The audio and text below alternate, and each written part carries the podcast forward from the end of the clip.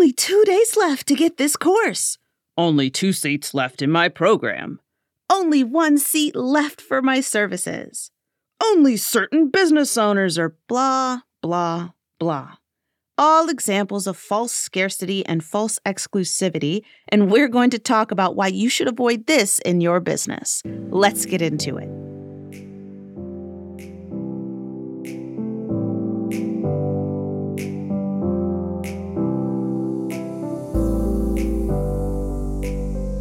Welcome to the Critically Conscious Coach, where coaches and consultants know the importance of deeply connecting with prospects, showing up in an authentic and joyful way, and inviting those people to become lifelong clients to exceed their sales goals. But most coaches are afraid to market themselves because they've been taught to use cookie cutter marketing tactics and unethical sales approaches.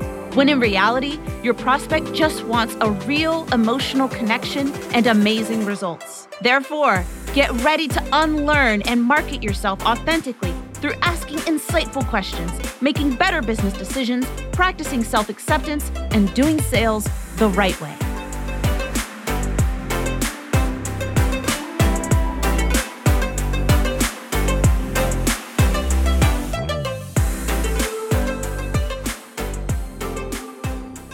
Thank you for joining me on another episode of The Critically Conscious Coach. My name is Ruthie Bowles, and I'm your host as well as the founder of Defy the Status Quo. My company focuses on client advocacy for businesses who hire coaches, consultants, and service providers, as well as helping those business service professionals build ethical, aligned, and resilient businesses. So, today we're talking about false exclusivity and false scarcity in online business. This is running rampant. You'll see it in social media posts. You'll see it in marketing emails. You'll even see it on landing pages. And those marketing emails are the worst, aren't they? Like when the card is closing, the day it's closing, right? And you get 12 emails on the last day. Ugh. You know what would be great? Two things. First of all, they don't send quite so many emails. And maybe I'm exaggerating a little bit when I say that there's 12 emails they send you, but I know I'm not exaggerating by a lot. but another thing, the second thing that would be great is if they set up an automation so the people who keep getting the emails are the people who open them in the first place.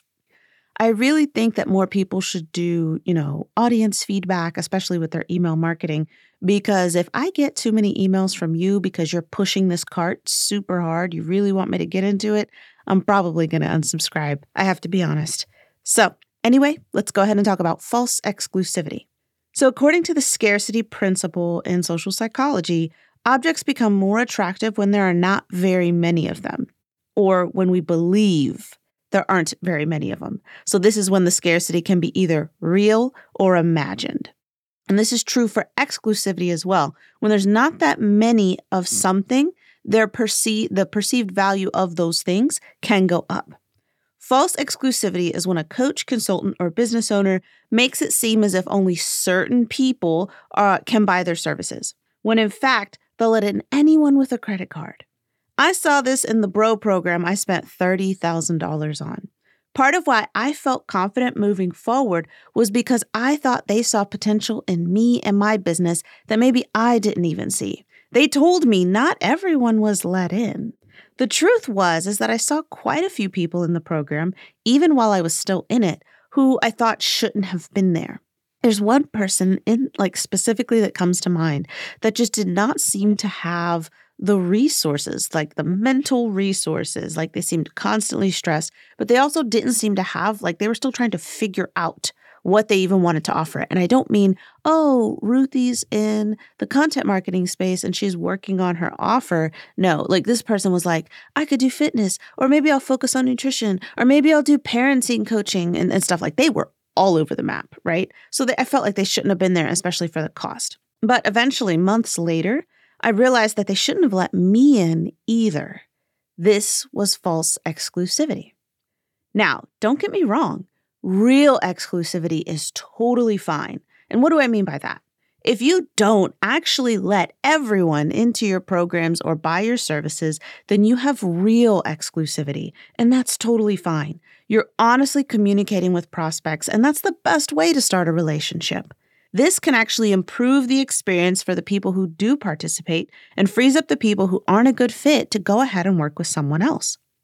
So let's go ahead and talk about false scarcity now. I feel like maybe we see false scarcity more, um, but we experience false exclusivity all of the time too. So, with false scarcity, you tell people that you have a certain number of seats or you create a deadline that doesn't actually matter. That's false scarcity. Have you ever clicked on a landing page that has a countdown timer that's at zero days, zero hours, zero minutes, and zero seconds left? And then you're like, you know, you're a few days late, actually. You just missed the boat on this one, but it appears that you can still actually buy the thing. That was a fake deadline, just meant to get you to move your ass and buy from a place of FOMO, fear of missing out. And this is the thing here like, people like, well, you know, that's a tactic and that's okay. But I believe that in the coaching, consulting, and online service space, when we are literally dealing with people's lifestyle businesses, the businesses built on their hopes and their dreams, I think that the merit of your offer should stand on its own.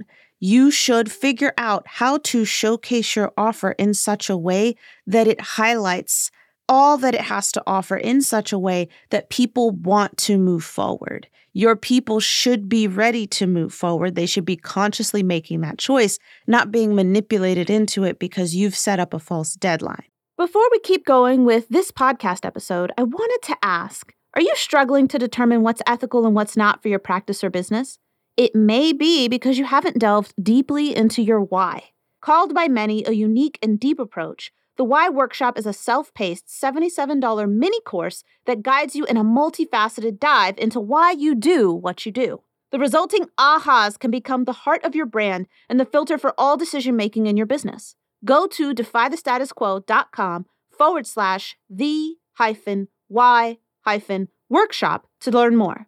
Okay, that's over. Let's get back to the episode. Do you remember what I was saying? Oh, yes, I remember what I was talking about now.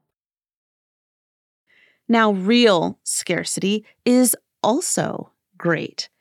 You say you have two out of 10 seats left in a workshop because you actually have two out of 10 seats left in a workshop. So, this is the way to use the scarcity principle in in a way that's ethical because you are being honest like am i telling you because i'm hoping that uh, you will buy if that's what you want to do and you know that the seats are going so you should buy a seat before they're all gone yes Yes, I am telling you that. I am sharing that information because if you want to do this, you need to make the decision to do so, right? But what I'm not doing is just completely making up the fact that I've got two out of 10 seats left because that's a lie. When I ran the Why Workshop live for the first time, I regularly announced the number of seats I had left.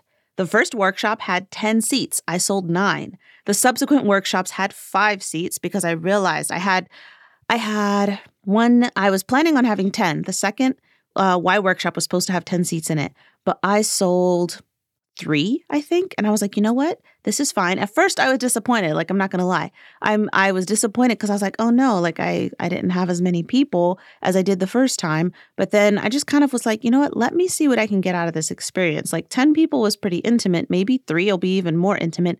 And I was right. I was right. Uh, when I did the 10 people workshop, I was pretty tired. I was exhausted at the end of it. But with the three people workshop, I was energized. I felt like I could have just, ah, I just had so much energy. So that was why I made the business decision based on that experience. And it felt great for everyone involved to go ahead and decrease the number of seats to five seats. And so my subsequent workshops sold anywhere between four or five seats after that. That's real scarcity. The problem comes in when your landing page always says that you only have three seats remaining. And that's really just uh, you trying again to get people to buy from a place of FOMO. But you're lying. And they're going to know that you're lying if they get in there and see that your thing, whatever it is, is roomier than a theme park during the week in the middle of the school year. But real deadlines and actual limited seats can be useful and preferred in your business. Keeping an open cart all of the time can divide your team's resources. Having a 30 person program when it would have been a better experience at 15 means that you aren't doing the best you can for your clients. These are real examples that have business benefits besides squeezing more dollars out of your audience. So, Thank you for joining me today. I hope you got a lot out of today's podcast episode. If you did, I would love it if you would just take the link and share it with one of your business besties because sharing is caring and it's one of the top ways that the podcast grows. So thank you so much for joining me and thank you so much for spreading the word. I'll talk to you again next time. How do you feel about false exclusivity and false scarcity in the coaching, consulting, and service space?